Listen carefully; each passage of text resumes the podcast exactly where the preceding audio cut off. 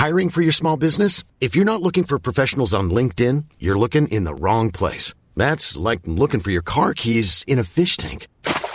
LinkedIn helps you hire professionals you can't find anywhere else, even those who aren't actively searching for a new job but might be open to the perfect role. In a given month, over 70% of LinkedIn users don't even visit other leading job sites. So start looking in the right place. With LinkedIn, you can hire professionals like a professional. Post your free job on linkedin.com slash people today.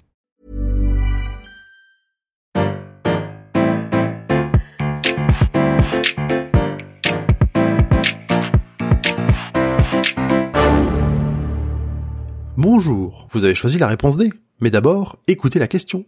Aujourd'hui sur la thématique sport, pourquoi les Green Bay Packers sont uniques en NFL Est-ce que c'est Réponse 1, l'équipe la plus vieille de la ligue?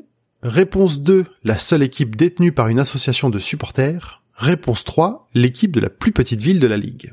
Toi, t'essayes de me piéger. Je suis une de ces personnes qui veillent très tard le premier dimanche de février pour regarder le Super Bowl. Donc je sais que tes propositions sont toutes correctes. Mais déjà un peu d'histoire. La NFL, National Football League, est un championnat un peu pris de haut par les Européens, mais qui possède pourtant une vraie histoire, pratiquement aussi vieille que celle des sports plus populaires de ce côté de l'Atlantique. C'est grâce à lui que les Américains ont inventé le mot soccer pour définir notre football à nous. Je m'égare.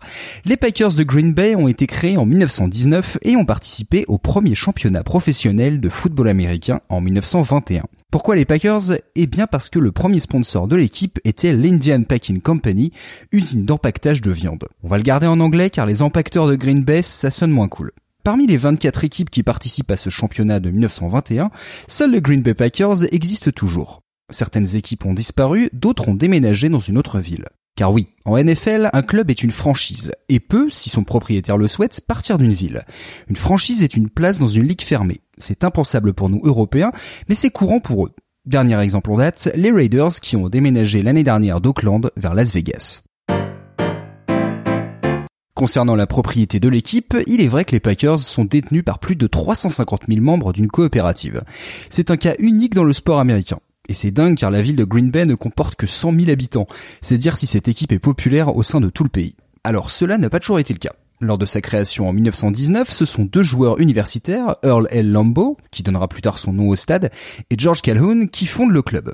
Seulement, déjà en 1921, il rencontre des difficultés financières pour faire exister le club.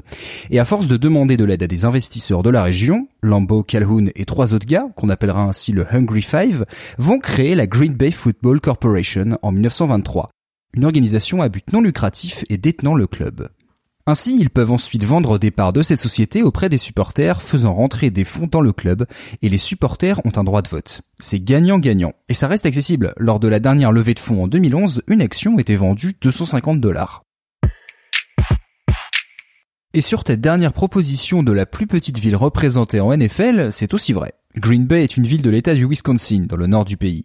Pour vous aider à situer, c'est plus haut que Toronto au Canada, donc on est sur un climat très frais, ce qui fait également le charme de cette équipe. En effet, la saison de NFL se déroule entre août et février, donc quand vient la fin de l'automne, il n'est pas rare de voir de la neige et des températures glaciales sur le terrain. Ils ont d'ailleurs le record de la finale la plus froide de l'histoire de la ligue avec le Ice Bowl. En 1967, le deuxième Super Bowl de l'histoire se joue à Green Bay entre les Packers et les Cowboys de Dallas. La température de l'air est à moins 26 degrés Celsius avec un vent à moins 44 degrés. Il faisait tellement froid que les arbitres ne pouvaient pas utiliser leur sifflet, donc ils hurlaient pour les actions de jeu. Et à la fin, les Packers ont remporté le match.